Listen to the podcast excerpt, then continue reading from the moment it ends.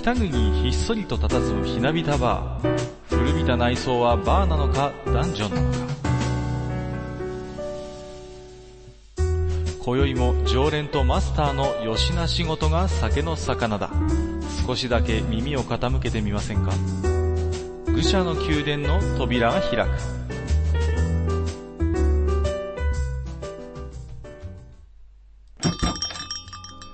いや、マスター、お晩でございます。はい、いらっしゃいませ。なんか今日は随分雰囲気が違いますけれども、大丈夫なんでしょうか、まあね、はい、大丈夫ですよ。えーとですね、はいあのーまあ、私ども、一応こう、サブカルに親しんだ、おっさん二人のトークラジオという触れ込みでね、そうですね。やらせてもらってますけれども、はいはい。自転車操業の。まあ、まさにそうなんですが、はいはい。まあ、気がつけばですね、うん。ゲームの話はよくするんですが、ええ。漫画やアニメの話ってあんまりしてないなぁなんてことを思いましてね。ああ、確かに取り上げてはいないかもしれませんね。うん、そうなんですよ。うんうん。で、たまにはちょっとね、漫画の話もしたいなぁなんて思ってましたけど、そうですね。まあ、時にマスターは、今でも読んでるコミック誌なんていうのはあったりするんですか？コミック誌、雑誌ですかね。そうですね。はい。うーんとね、今定期的に買ってるのはね、うん。えっ、と、ヤングアニマルですか。意外です。あ、そうですか。ヤングアニマル。はい、はい。いやー、そうですか。うん。ね、てっきりなんかビッグコミックとかね、うん。モーニングとか言うかと思いきや、まさかの。意外とね、そういうの読まないんですよね。うんそうなんですね。あの、劇画タッチが意外と苦手でね。ああ、娯楽とか、ああいう名はいはいはい。はいはいはいはい。なるほど。まあ、ゴルゴが好きなんですけど。うんうんうん。なるほどなるほど。あのー、ヤングアニマルといえば、はいまあ、あの、出している出版社が白戦社ですよ。白戦車ですね。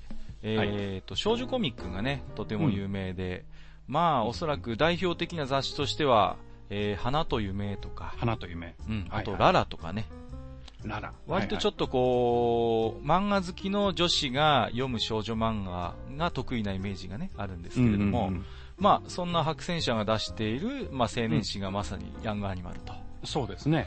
うん。で、このね、白戦車といえば、ちょっと最近大きなニュースがありまして、はい。えー昨年の11月なんですけれども、はい。えー白戦車の社長が交代しましてですねお、えー新社長として、えー鳥島和彦さんが就任したというニュースがあったんですよ。鳥島さん。はい、わかります？鳥島さんど。こかで聞いたような名前ですね。そうですね。まあ、はいあの、まさに、えーマスターの言うように、えーこの方結構な有名人でしてね、うんうんまあ、週刊少年ジャンプの名物編集長の方だったんですよね。はいはいはい。うん、あのーよくね、あの、マシリトなんていうね、ドクターマシリト。そうですすね、そうです、そうです。はいはいあのーまあ、鳥山明先生とか、あるいはね、桂正和先生あたりを、えーうん発掘してね、うん。こう人気漫画家に育て上げたなんてことはね、はい。まあ本当につとに有名な話ですけれども、そうですね。うん、まあ、そんなあの鳥島さんが、まあ、集英社の専務だったんですけれども、うんうん。えーそこからですね、白戦社の社長に就任ということで、まあ、白戦社っていうのはね、もともと集英社の子会社なんで、うーん。まあこういう人事自体は、まあはい自然なことなのかなとは思ったんですけどもね。なるほど。まあ、そんな白戦社なんですけども、実はですね、うん。えーここ4期ばかりは、あのー経常利益がずっと赤字なんですよね。あ、そうなんですか。そうなんですよ。はいはい。うん、ですからね、これはまあ、手こ入れ人事であることは間違いないのかななんて思ってましてね。うんうん。さっきも言いましたように、少女漫画がとっても有名な白戦社ですけども、はい。まああの、マスターもご存知のように、うんえー青年漫画でもね、今年はね、えー3月のライオン、3月のライオン。うん、それからあの、ベルセルク、はいはい。ね、この、まあ、2枚看板と言ってもいいんですよけれども、うんうんこの2つともですね、えっ、と、今年なんと映像化、アニメ化が決まってますよね。うんうん。あの、アニマルの市場でも結構その辺はうんうん。出てますね。このあたりのことは結構漫画好きの方ですとね、もうチェックしてるかなと思うんですけれども、そうですね。まあ、まさに白戦車にとってみれば勝負の年になるとうん。言えると思うんですね。はいはい。うん、実は細かく見ていきますと、うん白戦車の中でも少女コミック部門はね、黒字なんですよ。花と夢とか、そっちの方ってことですね。そうですね。花と夢、それからララですか。はいはい。うん。あの、あの、あのあたりはもともとね、少女コミックが出発点の会社なんで、うん。まあ人気作も安定して出てますしね、コミックスも確かに売れるんですけども、うん。なかなかね、青年誌の方が、こう、軌道に乗らないうん。ということなんで、おそらくですね、うん。あのー鳥島新社長の手腕に、えーかかってるのかな、なんてことをね、思うんですよ。うん。うん。鳥島さん、ねまあ実際ね、うんうんあのー最近、まあ、まあ、ヤングアニマルは、はいはいまあ、もともとベルセルクがあったうんり、うん。まあ、まあ、3月のライオンが始まる前は、うん。まあ、前というか、ずっと続いてるね、はいはい二人エッチとかね。うん。まあ、確かに有名なタイトルはあるんですけど、そうですね。ただ、うーん、全体一冊の漫画雑誌として読んでいったときにう、んうん。正直面白いかと言われると、はい。うーん、っていう感じなんですよね。正直のところ。わかりますよ。割とコミック誌ってこう、惰性で買い続ける、読み続けることが、まあ多いんですけれども、うんうんやっぱりね、全部が全部面白い漫画かっていうと、そんなことはなくてね。うん。まあ、おそらくマスターもお目当てにしている漫画が、ね、まあ、そねの中ではも、特にあるんだろううんうんと。思うんですけれども、はい。まあね、今年ですから白戦車は少しこの映像化でね、うん。あの、青年コミック部門もなんとか頑張ろうという意気込みを感じるんですよ。うん。うん。で、まあ特にね、この鳥島さんっていう方がね、うん。まあ、あの、ジャンプの売り上げをね、V 字回復させて、一時期マガジンに奪われてたトップの座をね、奪い返したなんていうのは、まあよく聞く話ですけれども、ええ。まああの、一方でね、ジャンプの編集長を引いた後は何してたかっていうと、うんこの人はね、あの、ライツビジネスっていうんですか、あの、いわゆるキャラクターの権利ビジネスですよ。はあはあはあこっちの方でかなり実績を作った方なんですよね。ええうん。ですから、例えばね、まあ映画化なんかもそうですけども、あるいはキャラクターグッズであるとか、うん。あるいは少し視点を変えると海賊版対策とかね、なるほど。そういうところでかなり、あのバリバリ仕事をしてきた人なんで、うんうん。おそらくですね、白戦車でもそういう、まあ、ライツビジネスで、えー少し白戦車を立て直そうという意気込みがあるのかなと思ってますので、まあ、あの、そんなね、鳥島さんの手腕にちょっと今年は個人的には注目したいななんて思ってましたけれどもね。まあ、11月からということであれば、まあ、その効果が出てくるのは半年後。そうですね。まあ、そろそろって感じですか。うんそこなんですよ。うん。まあ、あのそんなね、鳥島さんなんですけどもね。うんまあ、あのもう一つ有名な話としては、うんえっ、と、ジャンプ放送局の企画を立ち上げてね。はあ、はあはあうんはうんまさにあの、読者目線の編集というのを字でやったという、あ、うん。そういう実績もある方なんですよね。はいはい。うん、なんで、ちょっと今日はね、我々もそんな、えー鳥島さんに習ってというわけじゃありませんけども、えーあの、いろんなメッセージいただいてますんでね、はいはいそういうリスナーさんの声をね、今日は大切にして、え2回目のお便り会ということでやっていきたいと思っておりましたので、はい。なかなか強引な。ちょっと無理があったかな。まあ、あの、たっぷりにね、えーのメッセージいただいてますんで、感謝しながら、そうですえーご紹介をしていきたいと思いますので、えーはい本日のマスター、よろしくお願いいたしはい。ます。こちらこそ。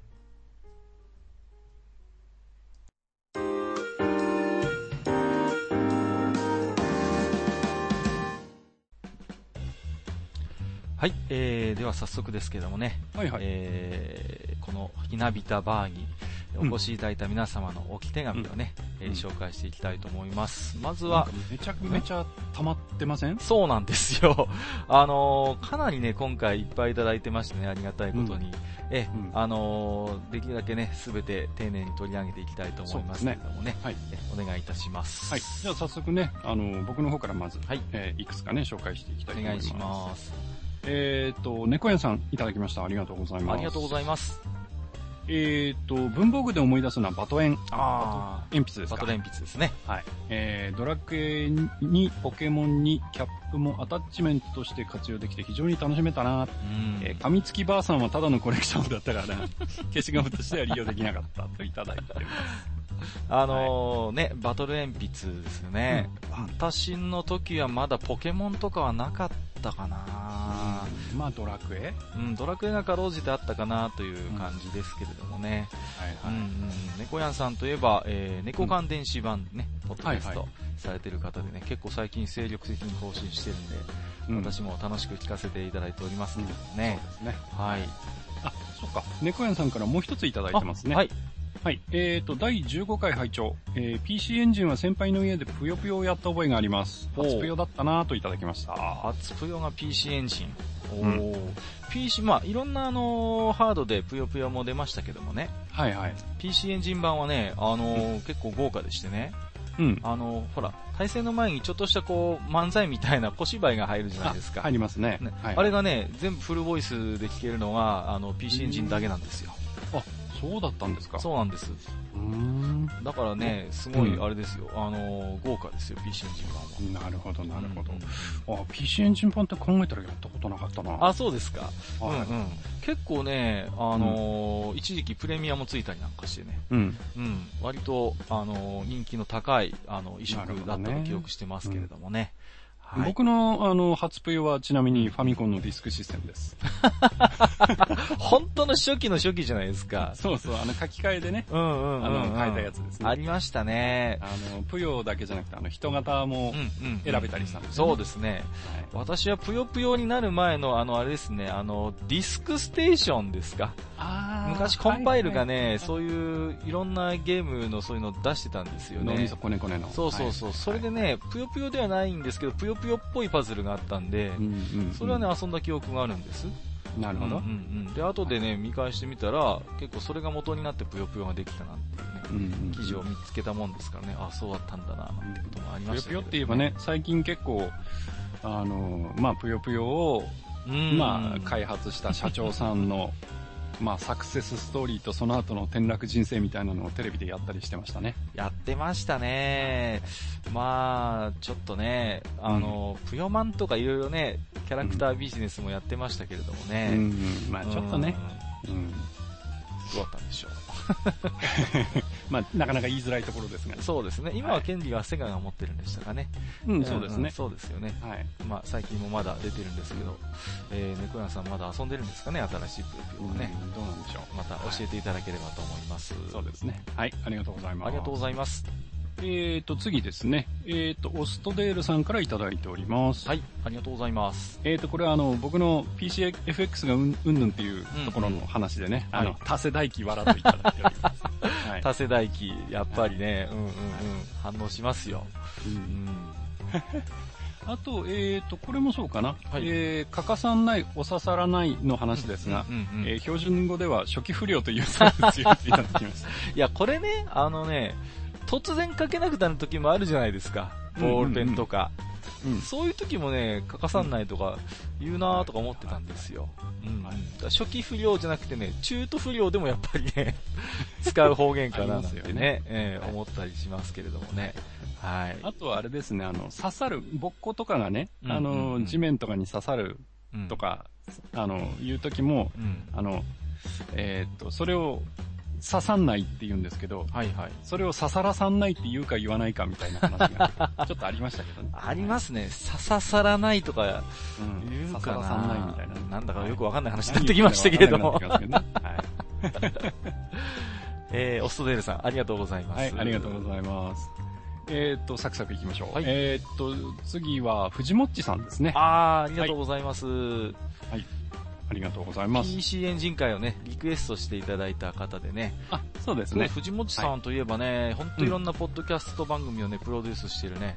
うん、まあ、あの、オルネポさん曰くね、ポッドキャスト界の秋元康なんて言われてるね、有名人ですけれども。すごい、すごいなんかフィクサーじゃないですか。そうなんですよ。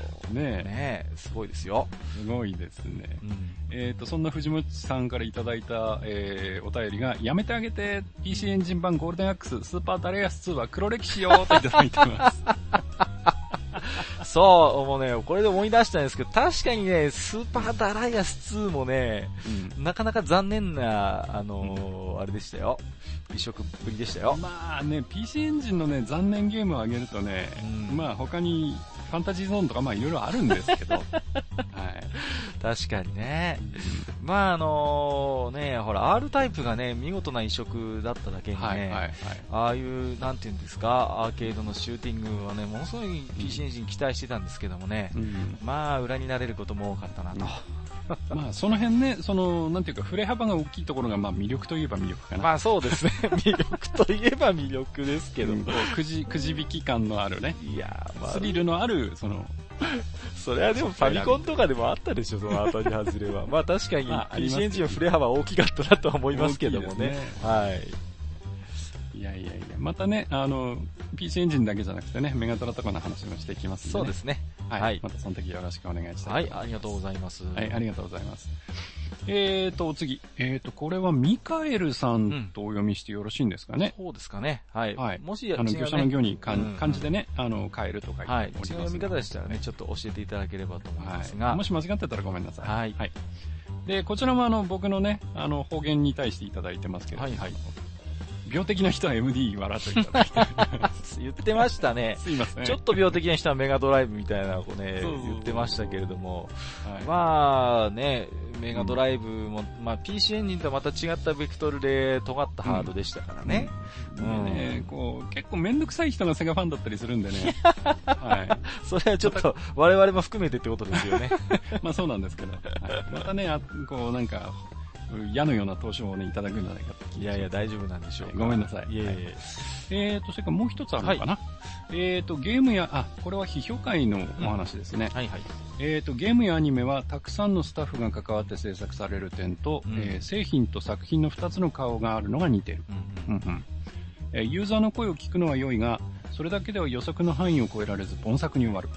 えー、逆に聞かないのもよほどの作家性がないと作者のオナニーで終わる。加減が難しい。といただきました。これはね、うん、結構うなずかされましたね。そうですね。うん、だからその製品と作品の二つの顔があるっていうのはね、うん、うん、まさにその通りで、あのー、基本的になんて言うんですかね、まあ、当然といえば当然なんですけども、うん、私が作るゲームとかもそうですけども、うん、基本的に補助金っていうのがないわけですよね。はいはい。うん。ですから当然商業的に、マーケット的にこう、まず成功しないと、ビジネスとして成立しないっていうことがありますけれども、ね。うん、まあ、その一方でやっぱりね、作品性っていう部分も問われてくるんですよね。うん、うん、だから、まあ、よくある話なんですけど、あの、まあ、制作サイドの人間と、うん、えっ、ー、と、広報とか営業の人間のね、対立なんていうのはね、うん、まあ、ゲーム会社でも、まあ、どんな業種でもあるんでしょうけれども、うん、まあ、ありますよね。うん、まあ、はい、ことね、激しいやりとりがあったりしますよ。うん、うん、ここはね、もう、うね、本当にそんなので売れるんですかなんてことをね、うん、うん、カンカンガクガクのね、議論を社内でやったことも思い出しますけどもね。うん、まあ、よく聞く話が、あの、あれですよね。その制作側はクオリティを上げたいからいつまでも、その、うんうんえー、作っていたいけれども、そうなんです。えー、当然納期というのがあるわけで、はい。うん。で、納期中に終わらさないで、その、どんどんその、まあ、発売日が伸びていくことに対してね、うん、はい。まあ、営業のサイドから何やってんだっていう話が、そうなんですよ。当然出ますしね。でも制作サイドにしてみれば、いや、あより良いものを作るために仕方ないんだとかね、当然だみたいなね。うんうん、そんな話を聞いたりすることはありますけどね。まあ、強いてアニメとの違い、まあアニメもキリがないところもあるかもしれませんけど、ゲームの制作ってもう突き詰めればね、本当キリがない世界なんですよね。うんうんうん、だから、やっぱある種のプレッシャーをそうやって、あの、うん、会社からかけられるのは、うん、まあ、ある意味当然ではあるんだけれども、うん、まあね、ギリギリのせめぎ合いみたいなものはね、まあ、あの、販売延期になっているゲームなんかを見かけますとね、はいはい、私もちょっと胃が痛くなります。まあ、僕らみたいな世界だと後期っていうのはほぼ絶対なので。うん。そうですね。だから、こう、結構、まあ、アニメはそんなことないかもしれませんが、ゲームは結構ね、発売日が伸びたりするので、まあ、そういう面では、ある意味、その、まあ言い方悪いですけど、緩いなと思う時はありますね。うんうん、まあそうだと思います。はい、比較的それができてしまう、うん、うん、業種でもあるというのは一方で真実ですからね。うん、ですよね。はい。まあそれでね、いいものができてればいいんですけど、まあね、2, 2回3回延長して、これ、っていうのもね、中にはね。そうなんです。はい、ですから、延長はとても怖いです。プレッシャーもあります。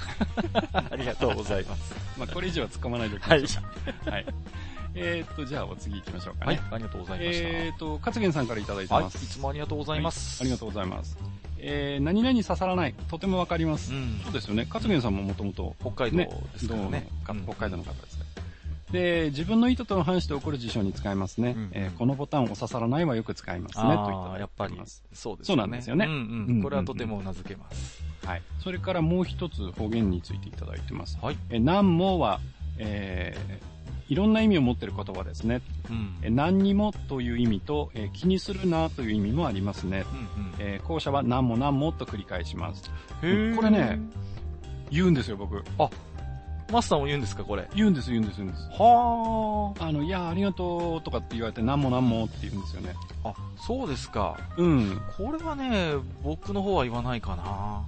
あ、そうですか。うんうんうん、いや、きっとね、気づいてないかもしれないけど、うんうん、あの、まあ、僕らこうやってね、あの、収録するじゃないですか。はいはい。で、こう、なんかの時に、こう、ありがとうございましたとか、こう、今日はどうもありがとうございましたみたいなことを、まあ、閣下に言われると、うん、何気なしね、何も何もって返してることきっとあると思いますあ、本当ですか？うん。収録中もあるかしらね。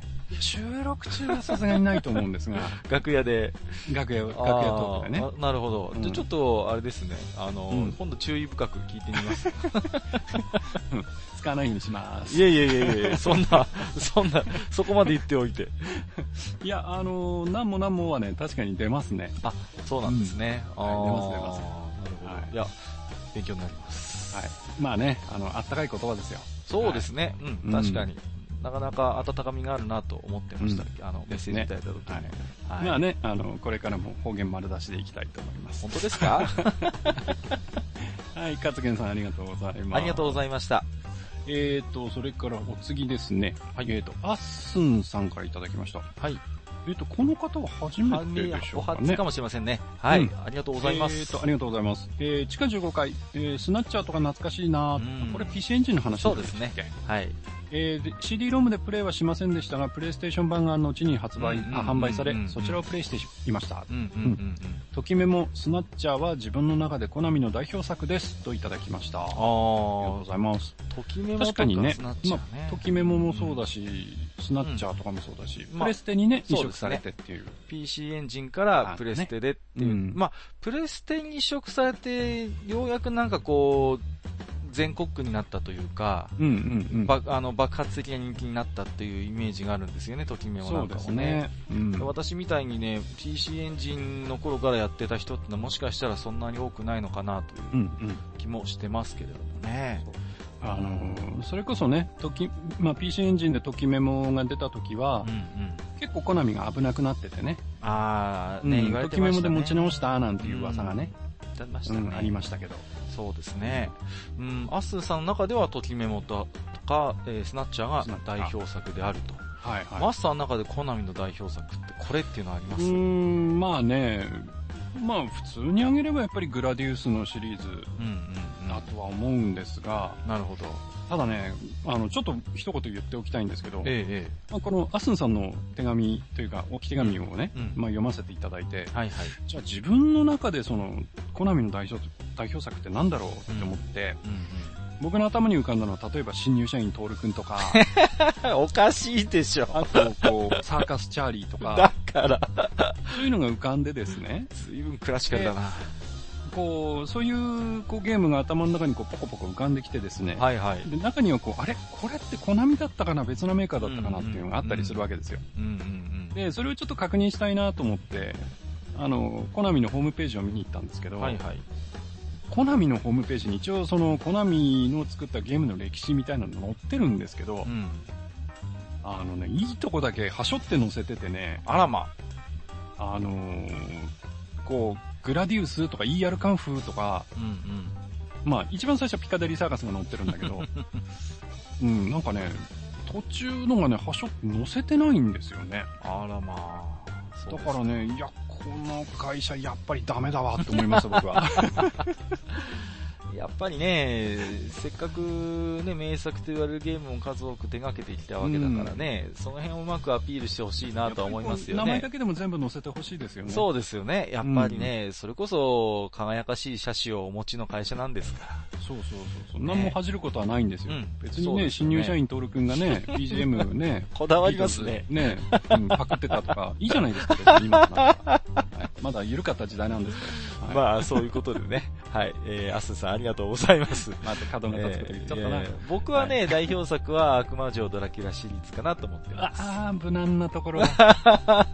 一人でいい子ちゃんになっちゃった。はい。じゃあまあ、お次行きましょう、ね、はい、ありがとうございました。えっ、と、虹パパ生活さんから何通かいただいてますね。はい、ありがとうございます。はい、ありがとうございます。えっ、ー、と、まずはですね、えー、これはあの、写真付きでいただいてるんですけど、うんうん、えー、配信聞いてると変わったジュース飲みたくなりますね、といただいてまして。写真がついてますね。はい。で、これがですね、キリンのですね、うん、えー、力水ね、出た これ、まずいドリンク会で僕が喋ったやつですね。まだあったんだね、これね。あったんですね。今世紀最後の力水でもう終わったのかと思ったら、うん、どっこい生きてた力水ですよ。うんとですね、困っちゃいますね、こんなの出てくる、ね、これね、いや、あの、僕もね、この新しい力水飲んだことないんですけど、はい、まあ、歴代の力水は本当にね、名前のインパクトの割には本当ぼんやりとしたね、ドリンクだったんでね、これ大丈夫なのかな？ちょっとね、あの心配にはなりますけれどもね。なんかこの、あれですよ、虹パパ生活さんが送っていただいた、あの写真見るとね、はいはい。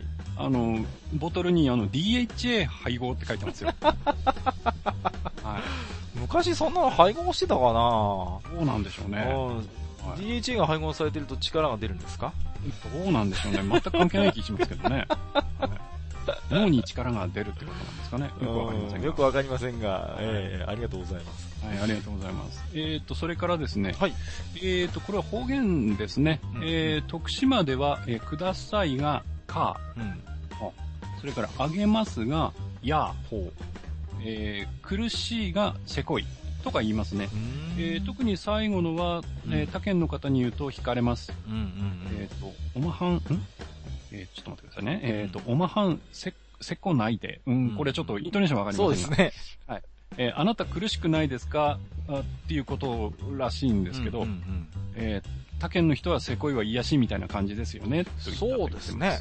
せこいっていうのはなんかこうケチとかね、うんうん、そういう感じですよね。どっちかというと、こう、ハゲマルくんのイメージがありますけどもね。せこいな、お前、みたいなね。つるせこっていうね。うん、そういう感じ、ね、苦しいことせこいっていうんですね。うちの方だと怖いって言いますけどね。疲れたとか苦しいっていうね。怖いは言いますね。そうそうそう。ああ、怖いとかね。怖い怖いって言ったりするんですけどね。えー、いや、これはちょっと興味深かったですね。そうですね。いや、方言もね、またちょっと取り上げたいですね。そうですね。いろいろ知りたい気もしますけれども。はいえーと、それからですね、えー、地下16階到達、はい、えー、ゲームの評価難しいですね、うん、えー、プレイせずの評価は論外だと思います、うんうん、えー、プレイ後の評価も今までの経験や好みも関わってくるので個人的な意見を出ないですね、うん、えー、それをあたかも一般論的に広めるのはどうかと思います、うんうん、えー、意図していなくても広まってしまうという問題もあります。ありますがといただきました、うんうんうん、なるほどはい。そえーと、それからちょっと続けていきますね。はいはい。えっ、と、ユーザーの意見を取り入れるのは大事だと思いますが、うん、えー、そこを重視しすぎると似たり寄ったりのゲームばかりになりそうです。うんうんえー、しかし、パズドラが流行るとパズドラ的ゲームが触れるのはいかがなものかと。えー、テトリス、ぷよぷよ、パズルボブルぐらいの違いがあれば全然 OK ですが、うん、といただいてます。なるほど。はい。まあ、さっきのあの、ミカエルさんのね、あのーはい、メッセージとちょっと似ている部分もあるかなと思いますけどもね。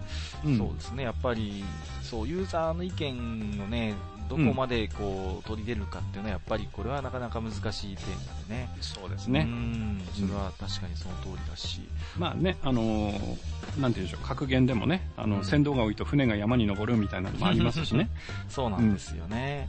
うん、あのー、まあ、そうですね、プレイ後の評価も今までの経験や好みも関わってくるので、個人的な意見を出ないというのは、うん、まあ、やっぱりあくまでそれはその通りなんですけれども、うんうん、いかにもそれがね、もう多くの人が支持している意見だみたいな書き方をしているまとめサイトもよく見ますんでね、うん、それはやっぱりちょっとね、ちょっとこう先導している部分もあるなと。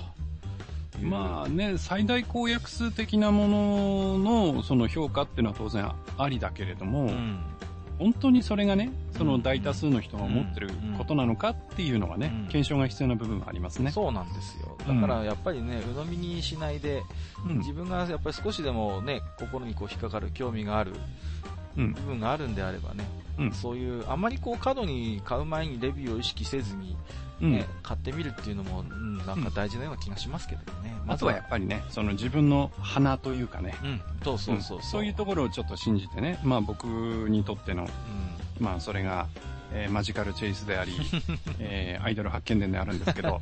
まあ、うん、あのー、私もマスターもね、随分とつまんないゲームをつかまされた苦い経験も持ってますんで、おのずと、まあ、掴んでますね。おのずとそういう嗅覚がね、なんとなくこう備わってくるっていうのがね、はい、あるのかなという気もしますけれどもね。そうですね。もう、ゴールデンアックスは大事に持ってますよ。はい。いや、わかりますけれどもね。はい。はいまあじゃあね、えー、またお次行きましょうか。はい。はい。パパ生活さん、ありがとうございました。パパ生活さん、ありがとうございました。えーと、それから次はですね、あ、こちらもおなじみですね、えー、黒柳小鉄さんからいただいてます。いつもありがとうございます。はい、ありがとうございます。えーと、まずですね、はいえー、テレビゲーム私有代の思い出はありますか、うんうん、えー、デパート、街のおもちゃ屋、量販店、ゲーム専門店、それぞれの特色があり、えー、子供たちの遊び場になっていたように思います。うんうんえー、ネットで体験版が手に入る今、以前ほど私有代を見かけないので、とても懐かしいです。といただいてます。なるほど。私有代はね、うんうん、すんげえ思い出ありますね。あ、そうですか。いっぱいある。うん、いっぱいありますね。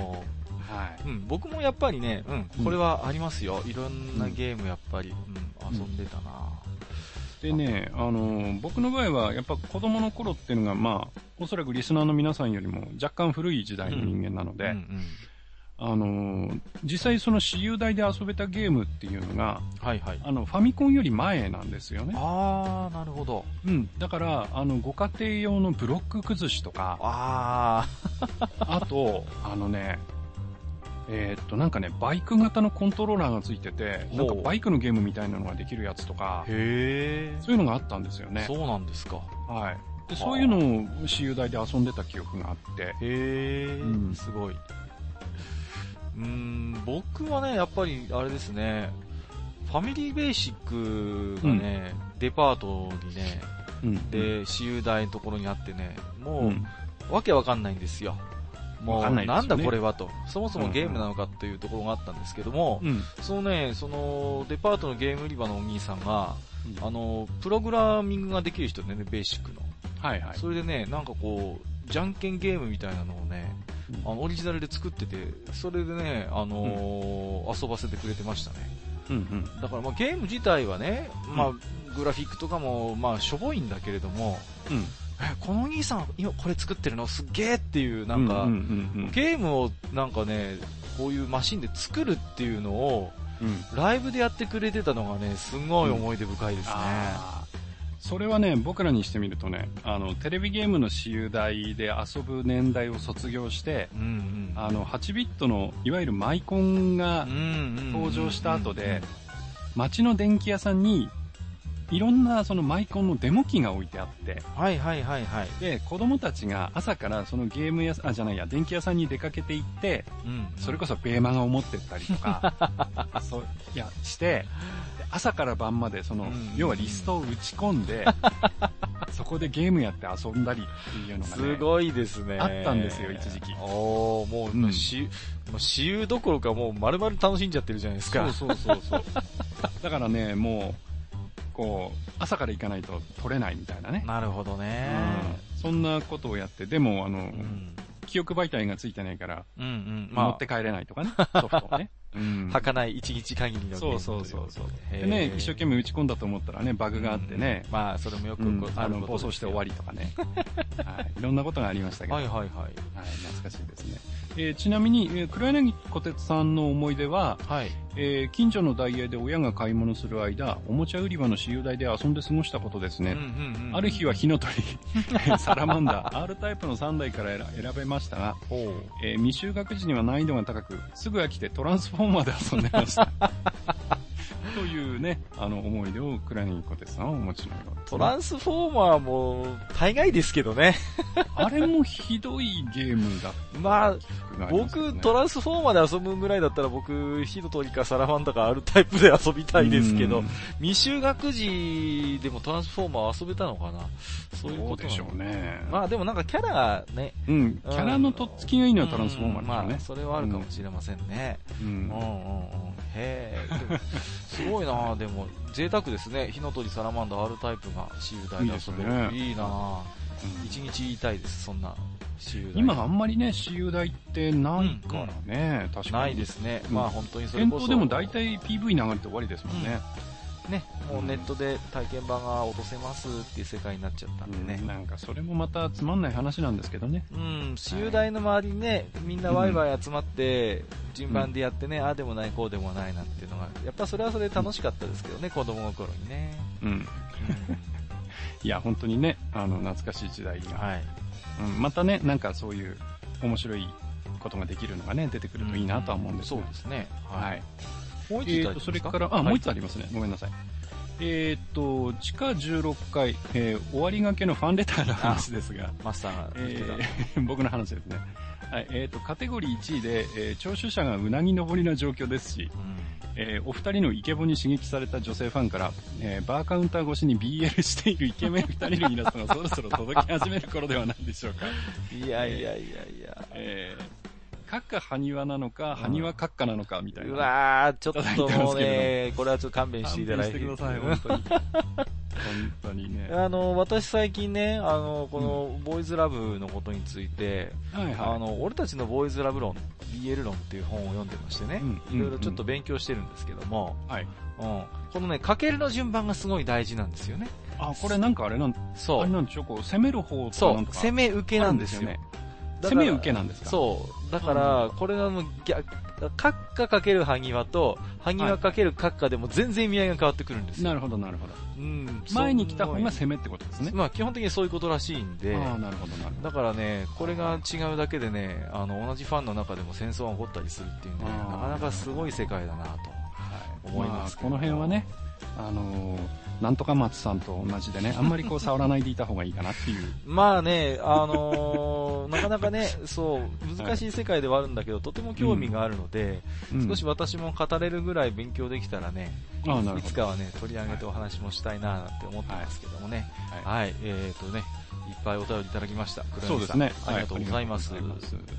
はいはい、ボーイズラブのね、話をするんであればね、もしかしたら閣下の妹さんをね、ゲストに呼んだ方がいいのかもしれませんけれども。うちのは、もう、うーん、偉いことになりますよ。はい。えーと、じゃあ次行きましょうか。はい。えっ、ー、と、米子さんからいただきました。はい。えっ、ー、と、これも初めてのお初の方ですね。ねはい。ありがとうございます。ありがとうございます。えー、とてもいい雰囲気ですぐに気に入って過去回も聞いています。ありがたいですね。はい。えー、一緒に聞いていた旦那は地下5階の F1 の話が専門番組以外でここまで技術的に掘り下げている話を初めて聞いたとびっくりしていました。えー、今シーズン中盤でまた F1 の話を取り上げてくれたら嬉しいとのことです。ありがとうございます。これはね、マスターにいろいろこのおしゃべりしていただいた回ですね。はいはい。F1 回ですね。F1 回。いや、うん、でもね、結構 F1 回は評判が良くてね。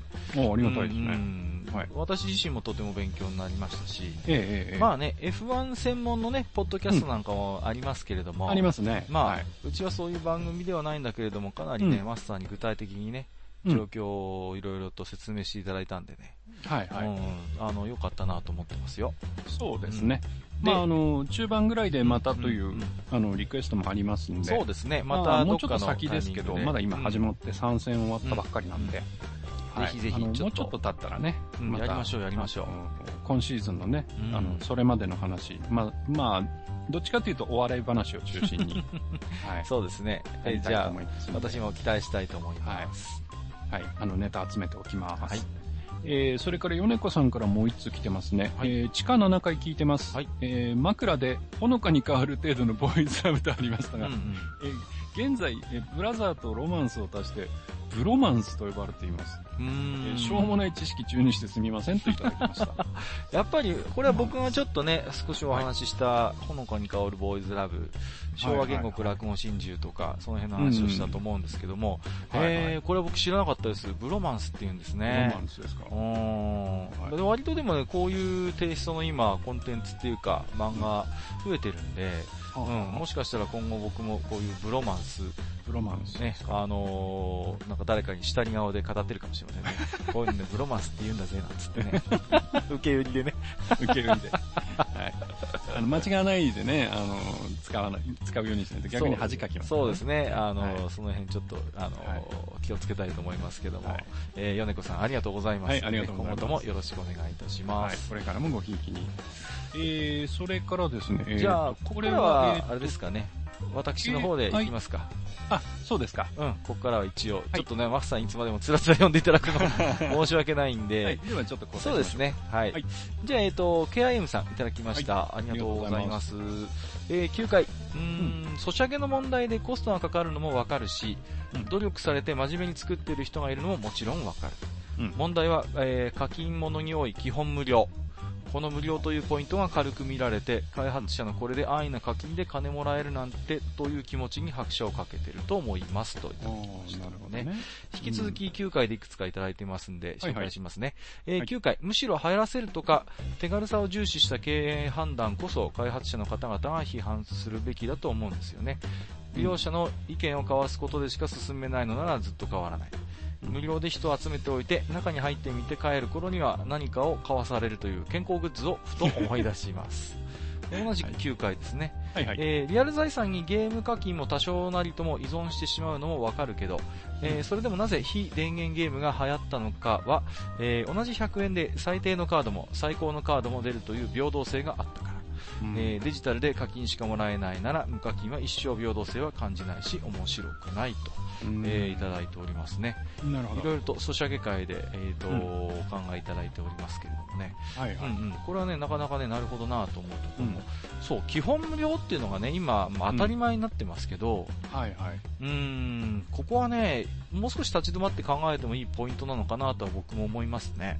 うん。うん。間口が広いのはもちろん結構なんだけれども、うん。まあ、ある種ね、すごい、うん、僕、いやらしい言い方をしますけれどもね、はいはい、無料でやっぱ集まってくる、あの、ユーザーの質と、多少なりともこう、最初の時点で、200円、うん、300円でもいいんで、うん、お金がかかるもののユーザーのやっぱ質っていうのは、やっぱり本質的に性格が異なるものだと体験的には思ってますね。あまあ、それはそうかもしれませんね。うん、まあ、どっちがいい悪いじゃないんですよ。ただやっぱり、うん、あのー、基本なりとも、多少なりともやっぱ最初の時点で、自分である程度こう、ペイをして始める人っていうのは、うん、まあ、あのー、あるある程度ね、気が長いというか、うん、少しちょっと不満に思うポイントがあっても、やっぱり最初に少しお金をかけてるから、もう少し我慢して遊んでみようかとか、うん、もう少ししたらサービスが改善するんじゃないかっていうことで、あの、基本無料、最初から無料のね、あの、ソシャゲに比べて、あの、ユーザーの流動率っていうのは若干多分下がるはずです。ああ、それはあるかもしれませんね。うん。うん、だから、その、私、ソシャゲ界で、ものすごいこう、ユーザーの流動が激しいんだって話はした記憶があるんですけども、はいはい、まあ、それによって振り回されるぐらいだったら、うん、ある程度自分たちでクオリティに自信があるんだったら、もう最初の時点である程度、うん、あのペイメントを用意して、うん、あのそういうユーザーを集めるっていうのは、うん、一つの方法かもしれないですよ。そうですね。あとはやっぱりその、うん、どういう要素を有料にして、うんうん、えー、どういう要素を無料にするかっていう、そこのさじ加減、うんうん。うん、っていうのはやっぱり、もうちょっと、その、なんていうかな、ユーザーフレンドリーにというか、うん、うん、そうですね。ちょっとこ考慮していただきたいなという部分はありますよね。うん、やっぱりね、うん、なんかこう、無料でやってるとストレスがかかるから、その、うん、そのストレスを軽減するためにお金を払うっていうのが多いじゃないですか。多いですね。例えばその回復待ちとかね。うん。うんだけど、できれば、いや、そうじゃなくて、いや、このゲームだったら、うわ、なんか面白いから、なんかちょっとお金かけてもいいやって思えるような、うん。あまりにもそうですね。基本的なものを作り込んだ上でお金をやっぱ、こう、取るよっていう風にしてもらった方が、そうですね。なんか払う側も気持ちよくお金を払えるかなっていう気はしますけどね。課金の仕組みがもうあまりにも今パターン化されてしまっていて、うん。うん、まあ、あの、それがね、効率よくお金を取れるっていうのはよくわかるんだけれども、うん、まあそこをね、もう安易にそこにパッと飛びつくんじゃなくて、やっぱりユーザーにお金を払ってもらうっていう仕組みについて、もう一度こう、原点に立ち戻ってね、うん、考えてみてもいいのかなというは思いますけどね。そうですね。うんうんあとは、うん、まあ、あの、KIM さんもおっしゃってますけど、はい。えー、例えばサービスが終了した時に、うんうん、そのゲームのね、うん、サービスが終了した時に、えー、なんて言うんでしょう、そのゲームを、まあ、遊べなくなったことによる喪失感、うんうんうん、だから、よくなんとかロスってあるじゃないですか。はいはいはいはい。で、そういうものを、えー、まあ、それは本人の問題ではあるんだけど、はいはいはい、えー、そういうところでこう本当にお金をかけたのに何も残らない、えー、サービスが終了してしまうと何も残らないっていうところは、確かにちょっと寂しいですよね。そうなんですよね。うん。だけど、まあ、それをどうしろと言われても解決方法はないんだけど。そうですね。うん、まあ、実はこのあたりの話、実は次回ちょっと関連する部分なんで、またその時にお話できればと思います、そうですね。はい。えっ、ー、と、16回にもね、えっ、ー、と、うん、お便りいただいてますよ。はいはい。えー、ゲーム雑誌の批評は同じ人がやり続ければ、えー、合計点数の意味はありますが、人が変われば大きく点数がブレる可能性があるので、ゴールド評価はあまりという感じですね。えー、ファミ通や公式の攻略でいいところは、うっかりネタバレが非常に少ないことですね。嫌な言葉も見ませんし、といただきました。はい、ありがとうございます。うん、やっぱりあのー、ね、ねうん、今、それこそ、素人一般のメディアから、まあ、ファミ通のような商業メディア、いろんなところがこう攻略情報を載せますけどもね、うん、うん、やっぱり、うん、KIM さんがおっしゃるように、一定のクオリティをやっぱりきちんと担保してるっていうのは、ゲーム雑誌の一つ、うん優れている部分かなと思いますよ。うん、うん、そうですね。きちんと美味しい部分は、あの、残しておきつつ、そのゲームの魅力をきちんとこう、お伝えするっていうのかな。うん、うん、そこは確かにファミ通あたりはとても気を配ってると僕も思います。うん。うん、まあ、その辺はさすがというところですかね。そうですね。やっぱ長年、やっぱりね、そういうゲームの紹介のね、媒体でやっぱり勝負してますから、はい、やっぱそういうね、あのー、長年やっぱそういうところで、えー、きちんと設けられてるってことはそれなりの理由があるということだと思いますよ。うんうんはい。えー、ケアミさん、ありがとうございました。はい、またよろしくお願いします。えーと、次はですね、あの、愚者の宮殿の公式アカウントのつぶやきに反応いただきましたんで、それの紹介ですね。はいはい、えーと、まず、愚者の宮殿のつぶやきから紹介しますね。はい、えー、あの伝説のバーがご近所さんにそちらのお店に憧れてうちは開業したんです。またお店開けてくれませんかね？っていうことで、これ何かっていうと、ポッドキャストの総合ランキングでですね、はいはい、まあ、あの、うちの上の方にですね、一個上に、うん、あの、サントリーのアバンティっていうね、はいはい、東京 FM がやってた、あの、はい、番組のポッドキャスト、まあ、これも当然もう2年も3年も前に更新止まってるんですけども、うんうん、えっ、ー、と、ちょうど隣同士になったんで思わずつぶやいちゃったんですよ。はいはい。ね、とってもいい雰囲気の FM 番組でファンが多かったんでね、ご存知のリスナーさんも多いと思うんですけども、うんうん、これを受けてね、千秀さんって方からコメントいただきましてね、はい、えー、聞き耳を立てているお客様、かっこリスナーはこちらのお店にもいますよ、っていうことで。ありがとうございます。いやー、もうなんだかありがたい話で、うん、そうそう、聞き耳を立てるっていうのはまあ、言ってみれば、あの、このアバンティのね、決まり文句をちょっと私が少し拝借させていただいてるんでね、まあ、なるほど。そうそうそう。でもこうやっておっしゃっていただけたのはとても、あの、嬉しかったんでね、思わず紹介をさせていただきました。うん、今後もぜひね、聞き耳を立てていただければなとそうですね。思います、ね、今後ともごひいきによろしくお願いします。はい、よろしくお願いいたします。えー、それから、えー、ポコタンさんいただいてますね。はい。えー、いつも楽しく聞いてます。お話の内容も番組の雰囲気もツボですということで。ありがとうございます。ありがとうございます。ね、うん、もう、雰囲気も、前もちょっと言いましたけどもね、だいぶ BGM 頼りという感じがしないでもないんですけどもね。そうですね。はい。えー、えー、と、同じく、ポコタンさんです。えー、ポッドキャストの中でゲームをテーマにしたラジオは、愚者の宮殿が一番聞きやすい。えー、おじさんなんだってはっきりわかるんだね、と。まあ、そうですね。なんたっておじさん二人はやってますから。まあそうですね。うん、同世代ぐらいの方には聞きやすいのかなとは思うんですけどね。わざわざね、iTunes のリンクまでね、こちら貼っていただきまして、本当にありがたいですね。ありがとうございます。感謝でございます。引き続きね、えー、楽しみにしていただければ、そうですね。今後ともよろしくお願いします。お願いします。えーと、ジンさんからいただいてますよ。はい、ありがとうございます。ありがとうございます。えー、愚者の宮殿地下15階を拝聴しました。今回も楽しく聞かせていただきました。えー、ランキング1位おめでとうございます。ありがとうございます。ありがとうございます。えー、うちは PC エンジンのコアグラを持ってました。ビックリマンワールドや加トちゃんケンちゃんを遊んでましたということでした。はい。コアグラってことは僕と一緒と一緒ですね。コアグラ、はい。ちょっとグレーの粋な機体ですよね。そうそうそう。うんうんうん。やっぱりみんなビックリマンワールド、加トちゃんケンちゃんをやるんだね、これね。うん。大体 PC エンジン買う人ってこう、大体やってません？この初期のローンチタイトル的な、そうでしょうね。そうそうそう。うんそうなんですよ、ね、僕はひねものなんでその辺やってませんけど。あ、そうなんですか。はい。珍しいですね、帰ってね。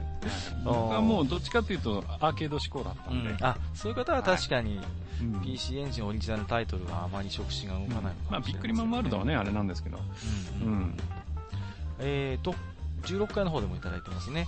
ルシャの宮殿地下16回を拝聴しました、えー、今回のゲーム批評のお話を楽しく聞かせていただきました、はい、えー、うちはゲーム批評を見ずに自分のしたいゲームを買います、えー、それでもしもつまんなくても SNS などに書き込むのは作った人に失礼だと思いますといただきました、うん、なるほど、はいはい、ゲーム批評を見ずにね、自分のしたいゲームを買う。これはでもね、うん、あの、ある種、すごいこう、賢明なというとちょっと偉そうですけどもね、うん、うん、なるほどなと思いますね、うん、あえてね。まあ、批評会でもね、言いましたけど、はい、僕、まあ、個人的に僕はね、あのー、批評というか、まあ、感想というかね、うんうん、自分にとってどうだったかということについては別に自由に言っていいと思ってます。そう、ね、それは。ね、確かに。はい、うん、うん、ただ、まあ、言い方のね、問題はありますが。そうですね。はい、うんまあ、なかなかね、今ゲームの批評をね、見ずに自分のしたいゲームを買うっていうことが、うん、昔ほどね、簡単ではなくなってきているので、うんうん、うん、そうですね。いろいろ多分、ジンさんも工夫しながら選んでるんだろうなと思います。うん、そのあたりのこともしね、うん、今度、機会があったら教えてもらいたいなって思います、ね、まあでもね、あの、何もそういう、えー、前情報なしに、これは面白そうだと思ってゲーム買ってみて実際に面白いとなんかやったっていう気分しますよね。うん、確かに、うん、その時の快感はあるでしょうね。うん、ありますあります。うんうん。G さん、ありがとうございます。はい、ありがとうございます。えっ、ー、と、エンブワット久美さんいただいてますよ。はい。ありがとうございます。ありがとうございます。えー、愚者の宮殿を拝聴 PC エンジンって家になかったな。うん、えー、代わりにメガドライバーよく遊んでました。えー、ベアナックルとかクジャク王とか。うんうん、子供の頃、クジャク王の説明書かパッケージにヒロインの裸体があってドキドキしたものでした。ゲームに出てくるのは醜い一味毛量なのでお色気は感じませんでしたが、ということでね。これ僕も覚えてますよ。クジャク王はね。そうそうそう。割とね、まあ、漫画自体も結構。そうね、やっぱり、ねうん、どちらかというとそれこそ劇画ってわけじゃないけれども、はいはい、割とセクシーな描写があったんでね。うん、ですね、うん、そういうのに割とね、あのー、寛容だったのが、その、やっぱり、シエンシンやメガドラだったかなと。そうですね。思いますけどね。はい、えーと、それから、体験の重み。今回のお話とはベクトルが違うけど自分のゲーム関連のネタは基本的に父や兄がやっていたゲームを見ていただけだったり、えー、知識として知っているものだけのものであったりで、えー、先輩方とのコミュニケーションツールとしては役に立っているけど実感はないもの。薄っぺらだなといただきましたけれども。まあでもねあの、実際に自分がやってなくても、あの、お父様とかお兄様がやってたゲームを見てるだけでも、それもある種の体験だと僕は思いますけれどもね。ねうん。うんうん。まあ、あとはね、例えば、えー、そうやって、他の人がやってるゲームを見たときはこう思ってたけど、うん、じゃあ実際自分がやってみたらどうなんだっていうのを、うん、まあ気になるゲームについてはやってみるっていうのも面白いと思いますよ。そうですね。うん。確かに。そうすると案外新しい発見があったり、その、思ってたのとこんなとこが違ったな、みたいなところが、楽しかったりするんじゃないかなって、そうですね。ちょっと思いますけどね。うん。もし、その、環境があるのであれば、まあ、古いゲームでもね、そうですね。遊んでみるっていうのは決して悪いことではないと思います。確かにそうですね。うん、えっ、と、もう一ついただいてますね。はい、はい、ユーザーとメーカー、運営との関係も興味深い話でした。うん、えー、運営はユーザー目線を意識しないといけないし、意識しすぎてもいけない。うん、期待に応えないと作る意味がないし、期待を超えないと後が続かない。望んでないものが出て批判が出るのは当然で、それだけ期待されてるって思うわけです。という。なるほど。まあ、これはよく言われることですけれども、やっぱり期待の裏返しですからね、批評、批判っていうのはやっぱりね。ですね。うんうん。だから、そうなんですよね。難しいところなんですよ。その、ユーザーが期待しているものをきっちりキャッチして、うん、じゃあそれで100%作ればいいかっていうと、そうでもないのがこのゲームというものの難しさで、うん、どっかである種その、こう少しひねってね、うん、うん、あの期待を超えるとか期待外れっていうかな少し期待に完全に沿うものじゃない部分もやっぱり作っていかないとなかなかやっぱり、あのー、そもそも何何のために作るのかってところに繋がっていってしまうんでね。あとはねユーザーも結構わがままだから、うんうん、こうこうこういうものが欲しいなみたいな望むものがあっても、うん、実際にその通りだと要はその、えーと自分の想像を超えないっていうことで意外とつまんないっていう答えが返ってきたりして、で、望んでるものがあるはずなのに、なんかそれを超えるものを要求してたりとかね。そうですね。うん、ね、そういうのありますからね。うん、一時期出てたあのファミスタなんかはさ、こう、うん、全くシステム周りは変わらずに、こう、うん、選手のデータとあの、だけ、中身だけ変えるみたいなね。はいはいはい。うん、そう、それもまたね、まあ、下手に、あれは下手に多分いじってなかったんでしょうけれども、まあ、ああいう風になっちゃうと逆にね、大変だなっていう気もするんですよね。うん、なかなかいじれないというか。うん、ファミスタはね、あの、エラーとかが入って、ちょっとあれって思ったところはあったけど。そうですね。そうそう。うん、やっぱり、長年親しんでるシステムってね、うん、うん、変えるの勇気いるんですよね。いや、勇気いると思いますよ。うん。それは思いますね。うん。はい。えー、ということで、えー、塩分アット久美さんですね。えー、はい、ありがとうございました。えー、ということで、ちゃんなかさんいただいてますよ。はい。えー、暴れラジオスさんのポッドキャストされている方ですね。はい。ありがとうございます。はい。楽しく聞かせていただいてます。えー、方言の話がありましたが、関西人の言う、うん、なんとかやんがありますが、はいはいはい、なんとかですやんという場合に自分で普段言っておいて、よくよく考えてみても意味不明になります。この場合、ヤンはいらんのちゃうかとも思いますが、みんなが言ってますし、あ、すいません、以上です。このね、最後の切り方がね、あの、いつものラジオスさんのテイストまんまですね。さすがですね。僕言いますけどね、ほんと、なんかね、あの、暴れラジオスさんもめちゃくちゃ面白いポッドキャストですけど、うん、関西弁ずるいわーっていつも思いながら聞いてますよ。うん、関西弁はね、ずるいですよね。女の子使っても可愛いしね。可愛いしね、万能ですよ。うん、もう、まあ、でもなんとかですやんって普段言っておいてって言ってますけど、本当にこれよく言ってますよね、ちゃん中さん。うん、よく言ってますよ、ポッドキャストの中で。はいはいはいはい、で、なん、なんですかね、やっぱり、でもなんとかですって切ると、うん、のとやっぱり、うん、多分、方言としてのそのノリ以上の意味がやっぱりあるんじゃないかなと思いますけどね。うん、なんか少し柔ら柔らかくなるっていうんですか、うん、なんかそのちょっと場をつなぐというかね。うん、そうそうそう、相手にちょっとこう、ね、ボールをうまく投げるみたいな感じの意味は。ちょっと同意を求めるみたいなね。そうなんです。だからね、こういうなんていうんですかね、相手との関係性を、うん、スムーズにするような語彙がとっても豊富なのが関西弁だと思ってましてね。だから多分ね、関西弁のポッドキャストって聞いてて心地いいのかななんてことを思ったりしますね。うん、こればっかりはね、真似しようと思っても真似できないので。悔しいです、ねうん、下手に真似してもね、なんか変な感じになっちゃうんですよね。そうですね。うん、えー、これからもね、えー、ラジオさんも期待しておりますので、ありがとうございました。はい、ありがとうございます。よろしくお願いします。えー、よく山口さんいただいてますよ。はい。えー、ありがとうございます。えー、北海道って独立国家だったのか まあ、群馬とかもあるしとか言ってますけども、これあれでしょ、ね、僕のマスターの枕の話で、でね、あの、はい、ね、札幌共和国でしたっけ、何でしたっけ、はい首都ね、札幌ということで。すいません、いつもね、しょうもないことばっかり言ってまして。いやいやいや。はい、まあでもやっぱり、札幌に行くっていうのはやっぱね、道民の中でもそういう感覚になるんですかね。うん、まあ、やっぱり大都市ですから。まあそうですよね。うん。あの、北海道って大都市が3つぐらいしかないんですよね。ああ。うん、札幌、旭川、函館みたいなね。うん、うん、確かにね、うん。まあ札幌は札幌県ですけど、あの、こう、他に千歳市とかも近くにあるんですけど、はいその辺全部含めての札幌県っていう感じがあるんで。なるほど。まあだからあながち感覚としては全くのネタでもないかところもあるのかな。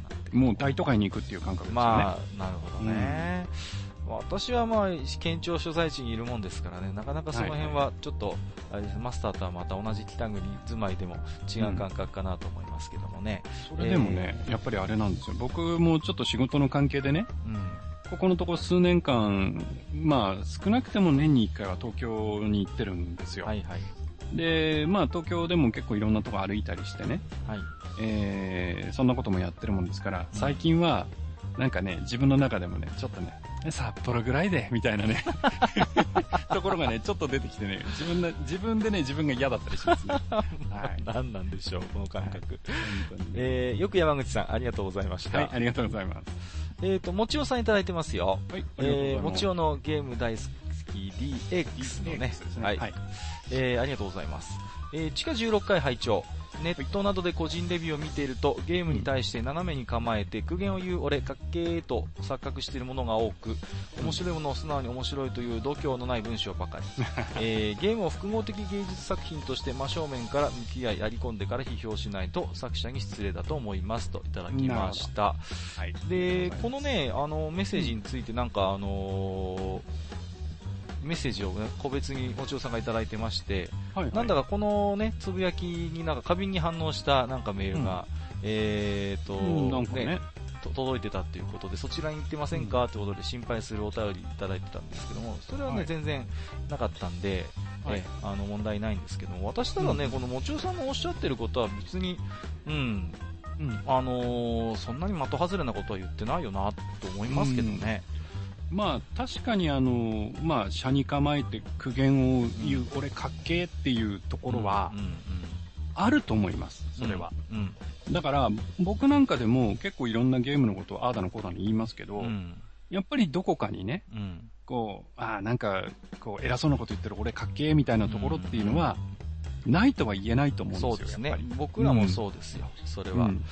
でもね、もちおさんの、ほら、ゲーム大好き DX 僕好きですごいずっと聞いてるんですけど、はい、僕、もちおさんほどね、真正面からこう向き合って、レビューしてる人って僕他に知りませんよ。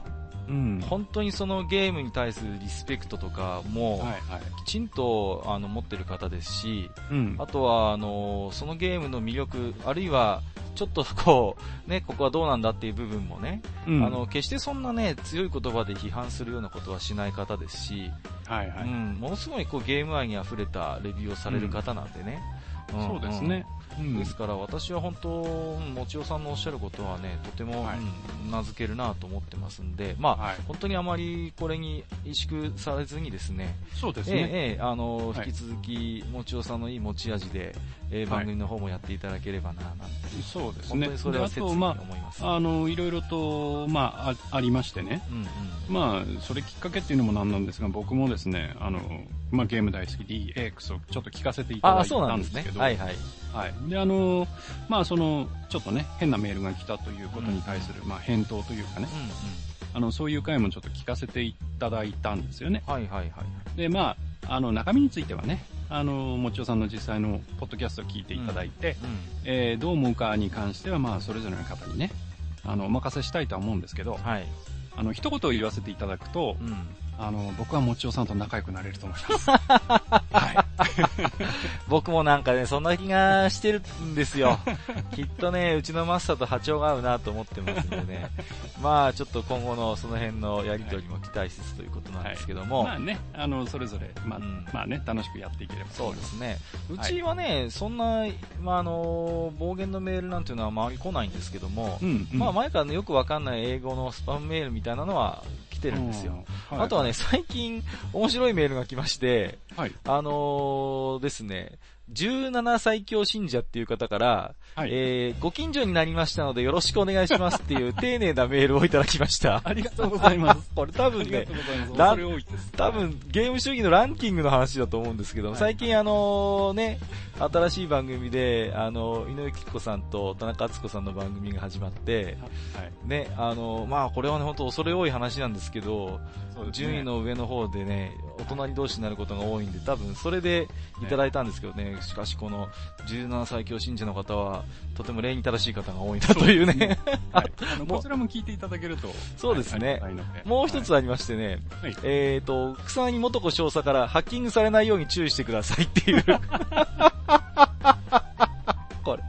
これはしょ、田中あっちゃんがね、共演者だから、そっちの絡みだと思うんですけどね。いや、少佐から逃れるのは無理でしょ。無理ですね。もう目つけられたら、ある日突然、あの、愚者の宮殿、あの、番組消えてたら、はい、あの、少佐からハッキングされて、ね、え、はい、あの、亡くなったと思っていただければと。そうですね。はい、ちなみに私は、あの、お姉ちゃん大好きです。あー、ね。娘さんよりお姉ちゃんの方が好きかな。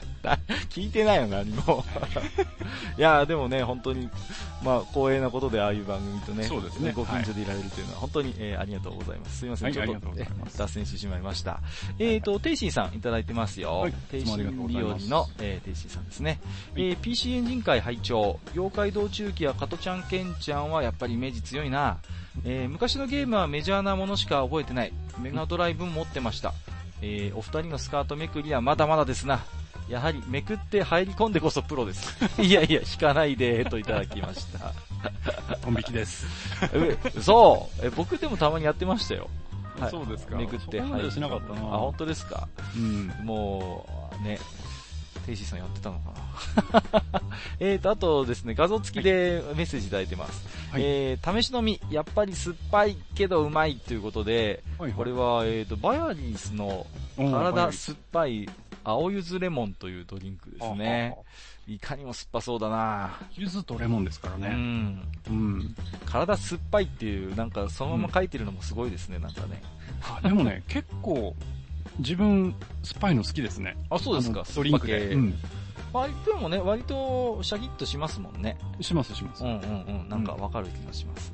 はい。うん、テイシーさん、ありがとうございます。はい、ありがとうございます。えー、ということで、ハッシュタグでいただいたお便りは以上ですね。はい。はい。えー、本当にいっぱいね、ハッシュタグでつぶやいていただきました。ありがとうございます。はい、ありがとうございます。で、えー、ここから先は、えーと、Gmail になりますんで。Gmail ですね。じゃあ、また、ちょっと交しましょうか。マスターの方で、はい、はい、お願いします。はい。じゃあね、えー、Gmail いくつかいただいてますんで、僕の方でまたいくつかご紹介します。はい。えーと、最初、勝元さんですね。あ、ありがとうございます。はい、ありがとうございます。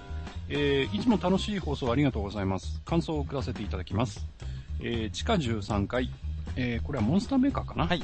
はい、えー、モンスターメーカーが TRPG に深く関わっていたのは大変勉強になりました、えー、私はモンスターメーカーはファミコンのゲームしか触れたことがなく、うん、一歩進むたびにカードをめくって進んでいく様は名作ゲーム100の世界の物語を彷彿とさせ、とても楽しんでいました。うん。といただいてますね。ありがとうございます。はい、僕ね、この100の世界の物語っていうのはちょっとよくわかんないんですけど、そうですか。100の世界の物語はね、結構知る人ぞ知るゲームですよね。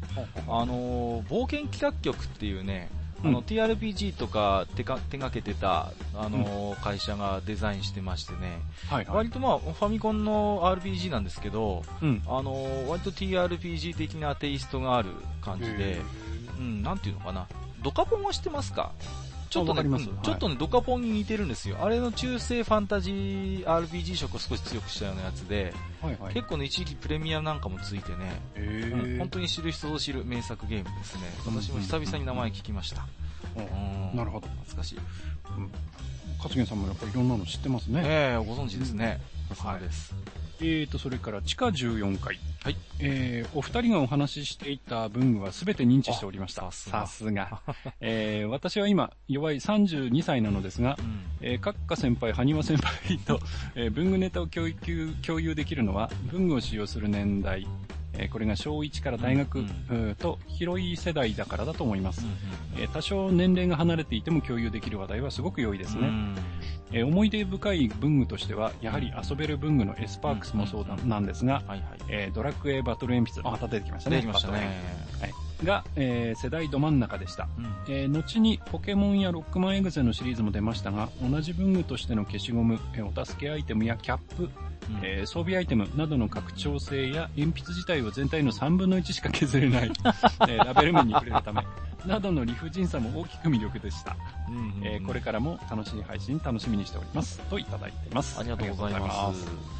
若干は我々よりお若いですけども、でもやっぱり、文具の話題はおっしゃるように、うん、ある程度世代を超えて共有できるネタかなとは思いますよね。そうですね。そしてね、うん、結構やっぱバトル鉛筆、ね、私たちよりちょっと若い世代とかなり印象深いアイテムだったんだなと思って。そうですね。バトエンのことをいただいたのはこれで3人、うん、そうですね。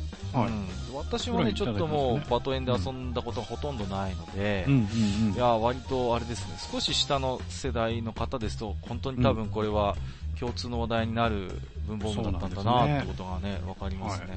はい、うん本当でもあれですね、勝元さんもすごい守備範囲とか引き出しが広い方ですね。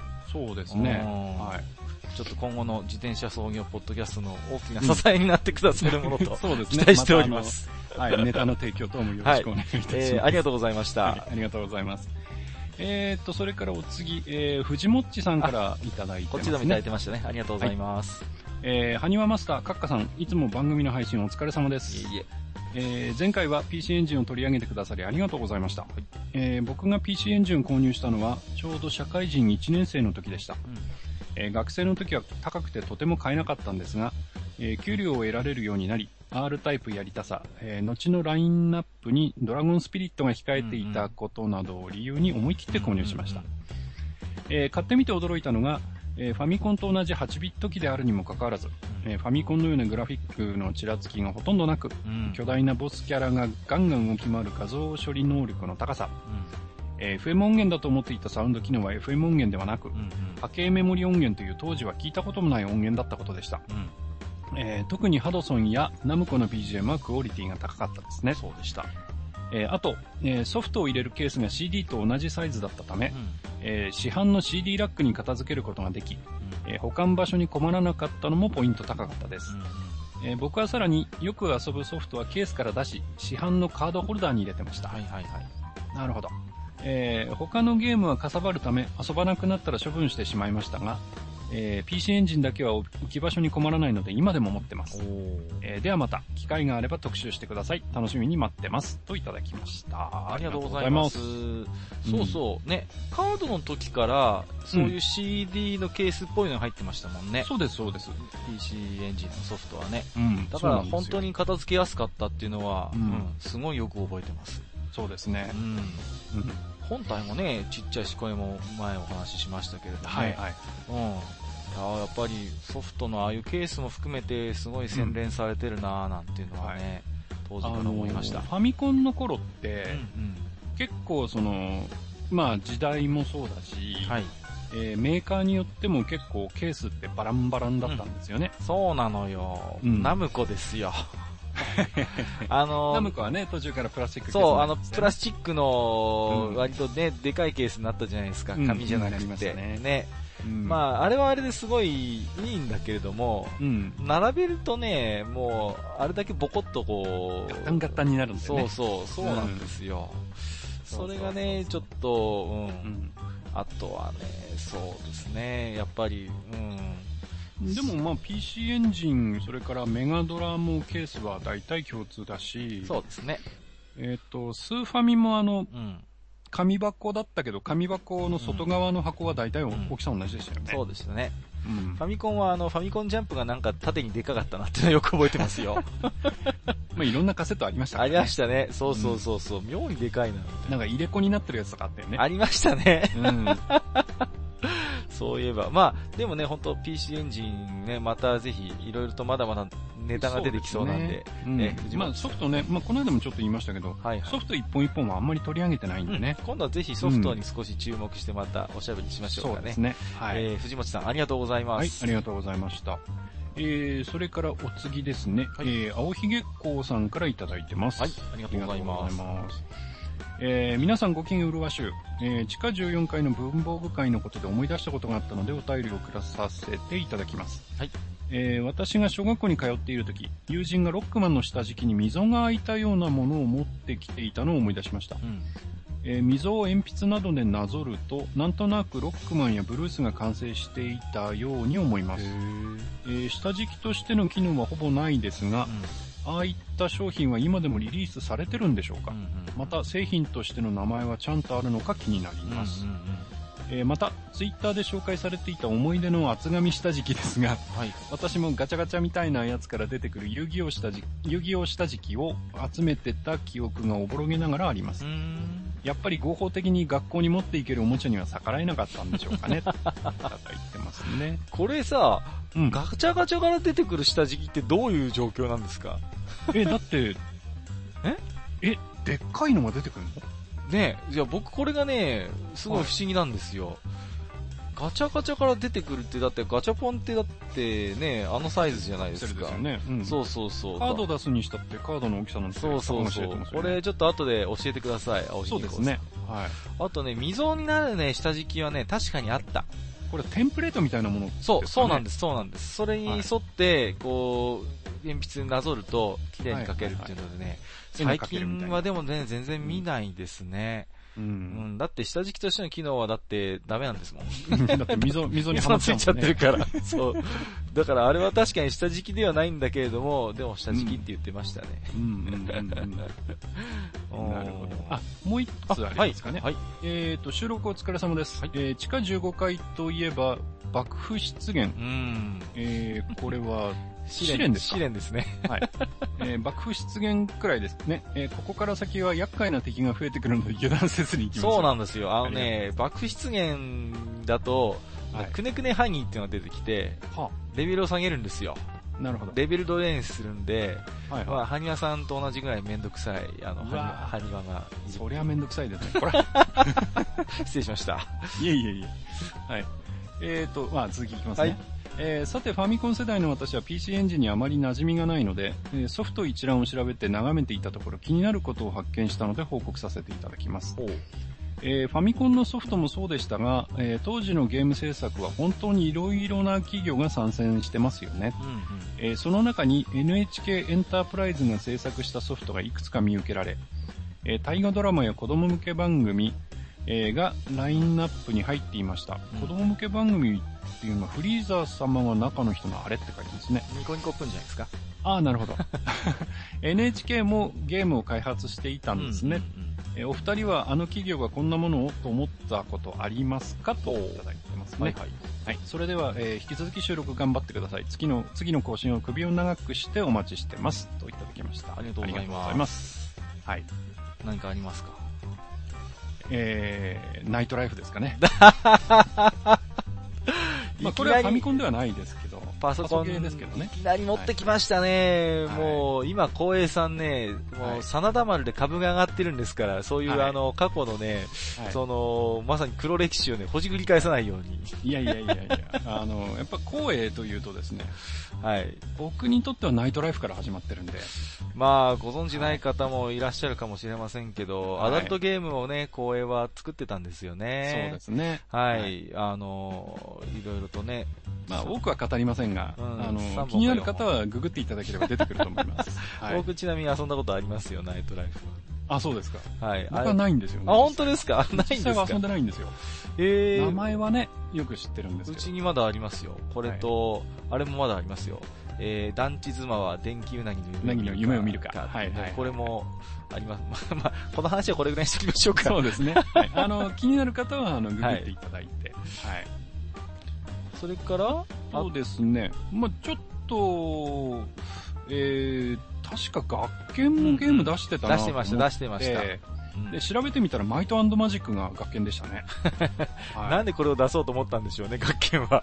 よくわかりませんけどね。ですよね。はい、僕がね、この企業がっていうのですと、うん、教科書を作ってるね、東京書籍っていう出版社があるんですけど、ここはね、計算ゲームっていうのをファミコンで出してましてね、はい、そういうなんか、あの、ファミコンで遊びながら計算を学べるっていうソフトがあって、結構シリーズ化してたんですけどね、はいはい、やた BGM が良くてね、そうなんですよ。これもね、動画とか多分検索すると出てくると思うんで、もしご存知ない方はね、はい、計算ゲームでちょっとくぐっていただけると、え、面白いかなと思います、ね、まあ、今だったらね、やっぱりあの、同じく、あの、教科書メーカーさんがね、あの、うん、エレン先生を使ったなんか教えてあげるみたいなゲーム出してくれてもいいんじゃないかと思いますけどね。まあ、そうですね、ブームに乗ってね。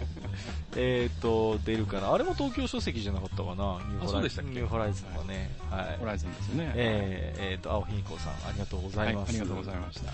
じゃあ、ここから先は私がまたでは、はい、お願いします。読み上げていきますよ。えっ、ー、と、フェザーノートさんいただいてます。ありがとうございます。ありがとうございます。マスターが声がエロいと。エロいですね。紹介している、はい、アットチャンネルラジオのパーソナリティの方ですね。そうですね。はい。はい、えー、いつも楽しく拝聴してます、フェザーノートです。はい、えー、地下16回、最近のゲームレビューを見ると、やはり点数が目立つように思います。うん、えー、1センチほどの寸評を読むよりも先に目がつくので、えー、インスタントでコンビニエントな情報として数値化されたものは好まれるのだと思います。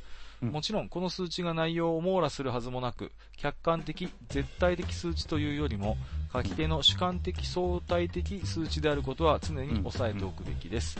あくまでもゲーム選びの正解を示すものではなくヒントに過ぎないので正しさは担保されません。うん、データと情報の違いというのはどうしてもありますよね。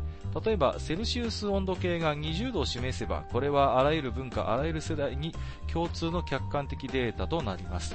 ただ、20度は暑いとか20度は寒いというのは個人の主観的情報なので、正誤は曖昧になりますといただきました。なるほど。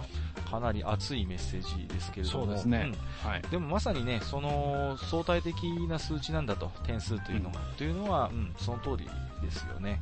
そうですね。うん、あの、まあ、昔のファミ通のクロスレビューですと、やっぱりゲーム自体もね、割とシンプルで、うん、はいうん、ゲーム性なんていうのも割と、なんていうかな、うん、そんなに複雑なものではなかったけれども、今のゲームはやっぱりその、キャラクターの魅力、シナリオ、ゲームシステム、どれをとってもものすごい複雑で、うん、それがまたね、絡み合っているものですから、なおのことね、何点っていう形で、あの、うん、示すのはより難しくなってるんじゃないかなと僕も思いますね。そうですね。うん。それはその通りだと思いますし、うん、えっ、ー、と、実はこの絡みでもう一ついただいてまして、はいはい、えっ、ー、と、黒沢映画、羅生門では、登場人物たちが同じ事件を目撃しながらも、それぞれ全く別の解釈がなされます。個人の感性がいかに個別なものかがわかります。ゲームレビューは読んでも振り回されない方がいいですね。批判をしても構わないのですが、批判というのはもともと内容を吟味し包括した上に自説を展開するものなので、批判の作法を守れていないような言についてはまともに取り合わなくていいと思います。うん、産地は嬉しいものですが、全員が揃ってベタ褒めばかりというのは社会として不健全だし、コンテンツとしても伸びづらくなります。受け手が100人いたとして1人ベタ褒めしてくれる人がいてくれたら商業的には失敗でも作った回はあると思います。長くて分かりづらいと思うので、放送では読まなくていいですよと、お気遣いもいただいております。ありがとうございます。ブラボーですね。ええー、もう紹介させていただきますよ。はい。うん。すごい、あれですね、なんか、羅生門の話出してきましたね。そうですね。はい、まあ、見る人によってね、全く別の解釈がなされる。確かにそれは、うん、まあ、ゲームに限らず、コンテンツであれば、当然のことかなとは思うんですけれども、うん、うん、うん、なんかね、3時は嬉しいけど、ベタ褒めばかりというのは、うんぬんというのはね、うん、ちょっと私も耳つまされますね。うん、どうしてもね、いい情報ばっかり目にしたくなるんですよ。自分がやった仕事についてもね。うんで、注意しないといけないのは、個人的に付き合いがあったり、知り合いだったりする人って、やっぱり常に褒めてくれるんですよ、やっぱり。人間だから。ね、作ってる人間がどういう人間か分かってるし、ましては友人だったらね、うん、今度のゲームいいよ、最高だよ、とかね、うん、言ってくれるんですけど、まあ一方でやっぱりビジネスとしてやってるんでね、そういう知り合いの評価っていうのは私もやっぱり割り引いて考えないとね、うん、それでちょっとね、そうかそうかって天狗になってたら、うん、それこそ裸の王様になるんだろうなと思う、ね、そうですね。はい。うん、まあ、あれですね、本当に、仲、うん、仲がいいからこそね、厳しいことを言ってくれる人も中にはいるんですよ。それは本当にありがたいんだけれども、うん、やっぱそういう人って、うん、全体から言うとやっぱでも2割3割ぐらいなのかな。まあね、その辺、こう、わざわざね、波風立てたくないっていうのもあるでしょうしね。うん、そこなんですよね。うん、受受け手が100人いたとして1人ベタ褒めしてくれる人がいてくれたら、商業的には失敗でも作った回はある。うん、そう、うん、それはね、その通りなんですけど、うん、ちょっとね、やりがいだけでご飯が食えないっていうのがこの、そうですね。難しいところでね、うん、そう、まあ、よくあるじゃないですか、漫画家さんとか、アニメでもそうですけど、うん、もう売れる売れないは関係ないんだと、とにかく俺はこれが出したいんだっていうことを、うん、そういう意気込みのことを、まあ、とにかくこう肯定的に捉えがちではあるんだけれども、はい。まあ、そういうのがよく漫画の帯なんかでもね、バッともう、俺はこれさえかけたら死んでもいい渾身の作者、渾身の一作みたいなの煽りがよくつくんですけどね。うん。でも果たしてどうなのかなっていう気持ちもどっかであるんですよ、自分の中で。うん。やっぱりその、漫画家の、漫画家さんなら漫画家さんのキャリアとして、うん。やっぱり継続的にね、ある程度そういう読んでもらえるような漫画を作り続けるっていうこともある種の一つのミッションといいますか。そうですね。うん。うんだからね、一生のうちに傑作は一作でいいっていうのも、それはそれで、うん、うん、思いはわかるし、ただ一方でやっぱり長くね、読まれるような、読んでくれるような作品を継続的に出すっていうのもやっぱり、うん、大事なことだし。うん、うん、かといってね、ねだらだらと引き伸ばすのはやっぱりそれはそれでね。そうですね。うん。やっぱり引き際大事ですね。そう。うん。難しいんですゲームの場合は、必ず引き際がエンディングという形で訪れますので、うん、そこまでうんうん悩む必要はないんですけどもね、うん、えやっぱりね、それなりにヒットして読者がついている漫画とかの閉じ方っていうんですかね、うん、物語の終わらせ方、これはね、うん、すごい難しいと思います。いや、本当まあちょっと、あの、お便りからずれちゃいますけど、えー、最近まあアニメ見たり、うんうん、まあ、テレビドラマ見たり、えー、いろんなその物語に触れることありますけど、はいはい、あの風呂敷だけ広げておいて、うん、あのうまく畳めてないっていうのはよくありますからね。このね物語の畳み方、閉じ方っていうのは一回ね回を設けて話したいなと思ってましたんで、うん、えあのー、またねその辺またフェザーさんどういう風に、えー、思っていただけるのか楽しみでもあり、ね、またちょっとね、えっ、ー、と、はい、いろいろとヒントもいただければと思います。そうですね。ありがとうございます。はい、はい、ありがとうございます。えっ、ー、と、ていしんさんいただいてますよ。はい、ありがとうございます。スターダストレビュー愚者の宮殿様。なんでやねん。萩谷さん、閣下さん、ご機嫌うるわしゅう。私、今期アニメの三者三様に少しだけ興味がある帝心ですわ。っていう感じでおすすめのアニメです。よかったらお二人ともぜひ、ありがとうございます。えー、話は360度変わりますが、あ、元に戻ってる。すいません。読む方に読みづらい文章になってますね。本題に入ります。僕ね、天心さんのこういう文章を読むの好きです。ゲームの評価レビューに対するお話は大変興味を持って拝聴させていただきました。それして、それにまつわることでの、えー、ある方へのメールの件も、先ほどの件ですね。うん、えー、僕がメールをするのはその番組が好きだからであり、気持ちを伝えたいからメールします。うん、確かにある種の批判や思ったことを書くことはあるかもしれませんが、前提としてその宛先の方に好意がある上でです。えー、好意を持たない人にメールを送ることはよほどの理由と配慮が必要だと思います。えー、だって僕なら嫌いな人と関わりたくないから。えー、嫌いなことをわざわざ言うという行為が理解できないんです。その人に直してほしいことなどあって、その人を思うがゆえの、あえての苦言ならわかりますが、好意もない。ましてや全、えー、悪意のある批判など何様ですかと思いますね。うん、僕の番組でもレビューが星一つばっかりがついていた時少し凹みました。えー、面白くないと思うのは自由ですが、レビューによって人の見る目が変わるのも事実だと思います。うん、みんな面白くないって言ってる。そうだよ、これは面白くないよね、と簡単に決めるバロメーターにもなりかねない。まあ、僕の番組としてはそれは正しい評価かもしれませんが、笑い。そんなこと全然ないですけどね。はいはい、えー、だけど逆に面白いなとも思ったんです。わざわざ一つ星をつける人が何人かいるってことが。想像ですが、可愛いイラストが気になり聞いてみたら、おっさんがしょうもないことを言ってるということに腹を立てたのかと思ったんですが、うちの宮殿さんのイラストも可愛い女の子で、中身はおっさん。やっぱり内容か、笑い。えー、まあ、そんな僕の番組でも5つ星をつけてくれる素敵な紳士もいらっしゃるし、えー、だけどやっぱり低い評価は、えー、初めて聞く人に先入観を与えてしまうのは痛いことですよね。もののけ姫の明日かのような曇りなき目で見定めてほしいものです。ゲームの評価も同じですね。自分自身の価値で構わないので、悪いと批評、批判するのではなく、自分には合わないというような表現の仕方を考えてもらいたいですね。うん、感想をもらうのに言い方を遠慮してくれともおかしな話ですが、えー、ただ、好意がないならほっといてほしいかなということですね。関心が自分にないとわかるのは悲しいことですもんね。なんか恋愛観みたいな話になってしまって。えー、長文失礼しました。またこれが僕の自分の番宣してるだけじゃないかと思われそうですが、レビューと聞いて思ったことを綴っただけなのでご理解いただけたらと思います。では、これからも配信楽しみにしてます。と、いただきました。ありがとうございます。はい、ありがとうございます。テイシンさんってすごい僕ね、面白い文章を書く人だなって思うんですよ。はいはい。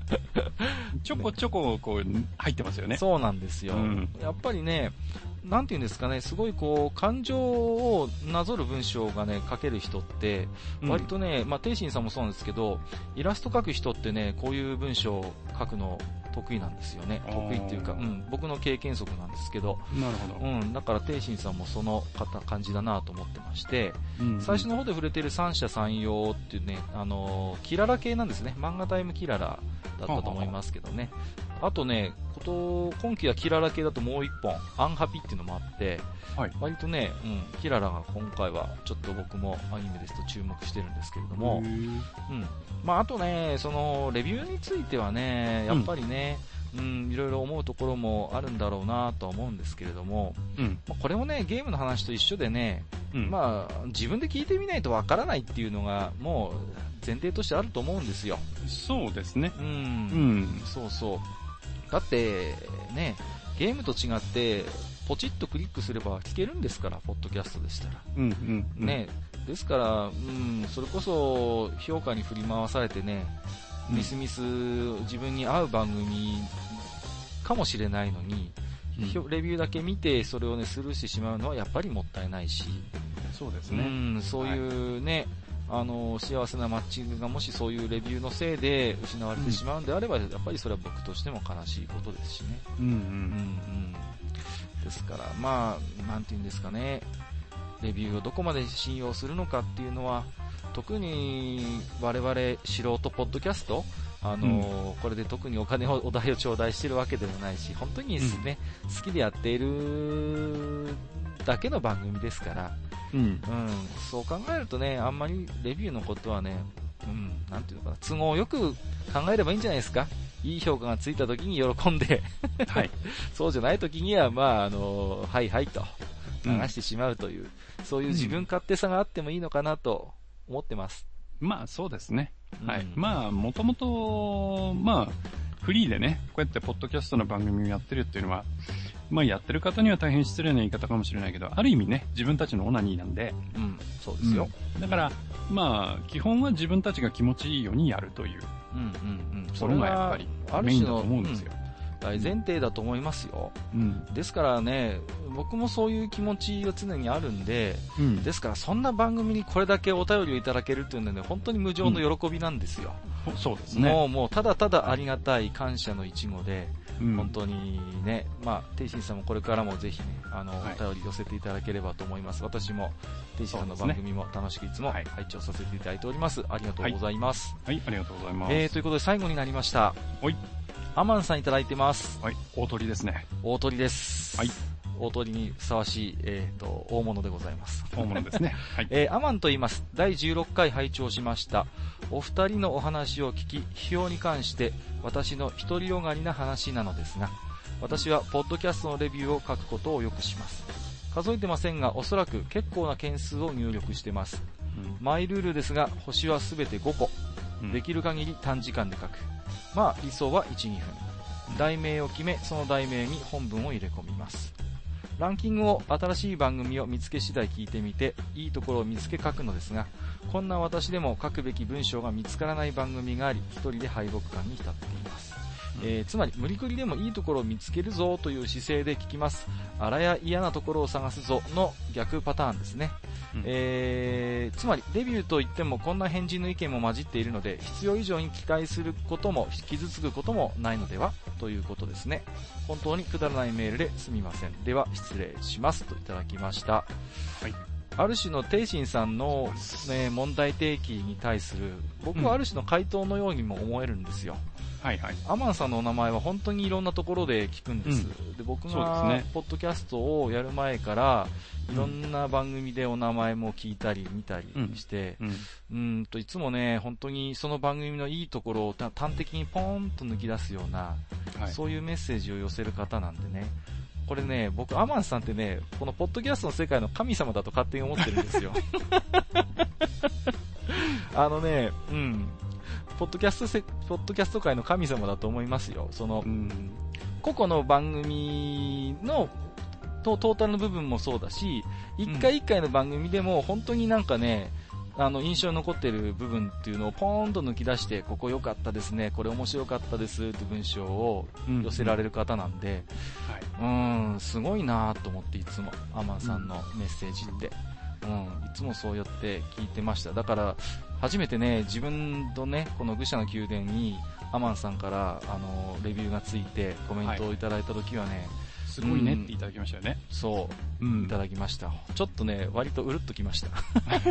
ああ、ついにアマンさんから評価をいただけたっていうんでね。うん、うんうんうんでもね、やっぱアマンさんのおっしゃるように、やっぱりね、いろんな人が、あの、いろんなレビューをつけるわけですから、うん、うん、まあ、本当にあまり気にしすぎるのもおかしなことで、さっきも言いましたけど、うん、僕はね、本当に都合のいい人間なんで、うん、もうアマンさんみたいな、あの、ね、いいコメントをもう繰り返し繰り返しこう、味わって、はいはい 楽しんでますね、まあ、その辺はね、その人その人で。ええーうん、いいと思います。うん、そうですね。でもある種その、まあ、今回ね、やっぱりゲームのレビュー評価、あるいはまあゲームを離れてもレビュー評価に関するお便り、今回いっぱいいただきましたけども、そうですね。僕、ある種の、うん、一つの回答はこのアマンさんのお便りに、あのー、見つけられるかなと個人的には思ってました。うんうん、ですので、ちょっといただいた順番前後しましたけど、最後にね、はい、ご紹介をさせていただきましたけれども、ね、最後ね、さすがの、えー、アマンさんという。まあ、そうですね。はい、あの、モートリにふさわしい、素晴らしいお手紙をいただきました。はい、本当にありがとうございました。はい、ありがとうございました。えー、ということで、以上、お便り紹介の、えー、コーナー、はい、コーナーが本編でしたね。はい、ね、えー、ありがとうございました。はい、ありがとうございました。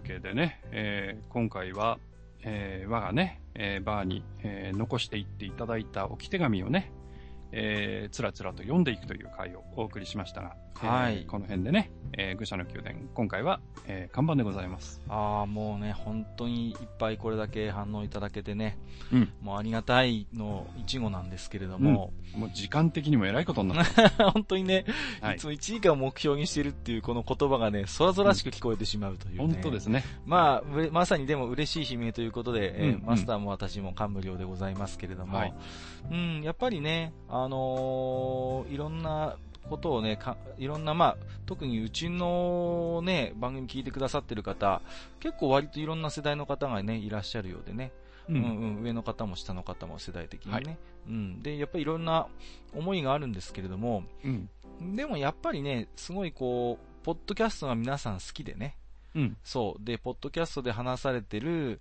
内容について、私はこう思うっていうことをね、こうやって寄せていただくっていうのはね、うん、なんかすごいことだなと思ってるんですよね。うん、うん、うん結構ね、私も自分自身がサイレントリスナーだったんでね、はいはい。うん、やっぱりこう、お便りを寄せるって結構なこう、なんていうんですかね、気持ちの動きがないとね。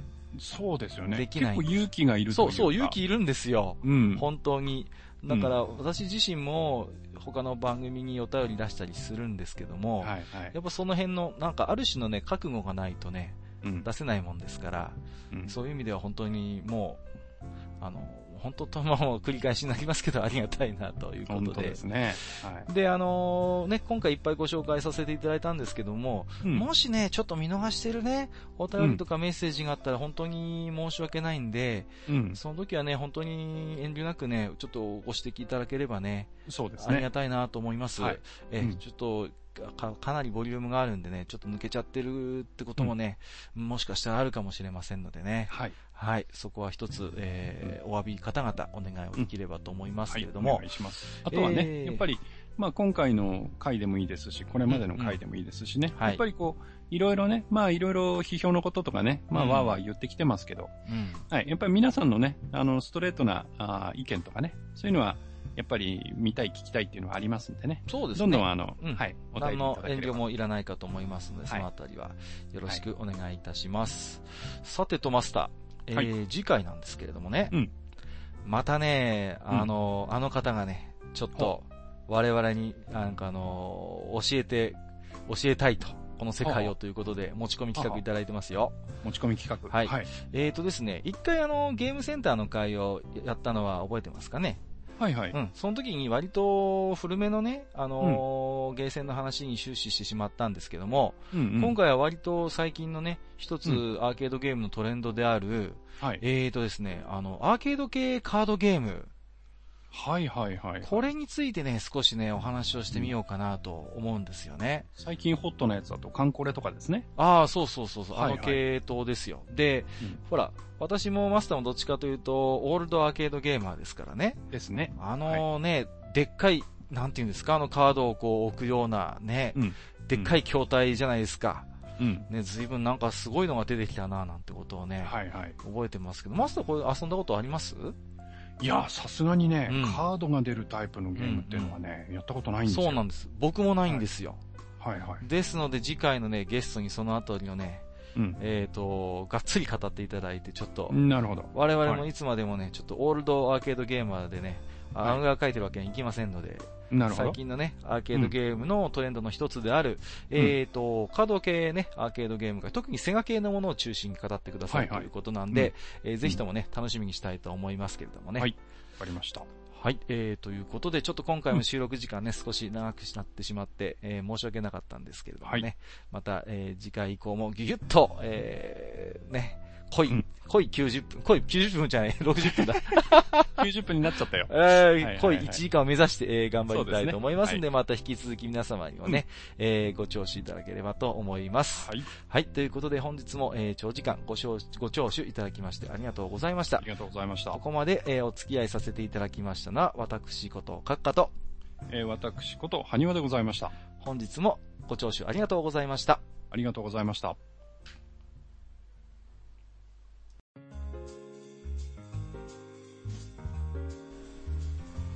おっさん二人でお送りしているトークラジオ、愚者の宮殿では、皆さんからのメッセージを募集しております。メッセージは、ブログのお便り投稿フォームのほか、番組メールアドレス、および番組ツイッターにてお受けしています。番組メールアドレスは、フールパレスアットマーク Gmail.com、f-o-o-l-p-a-l-a-c-e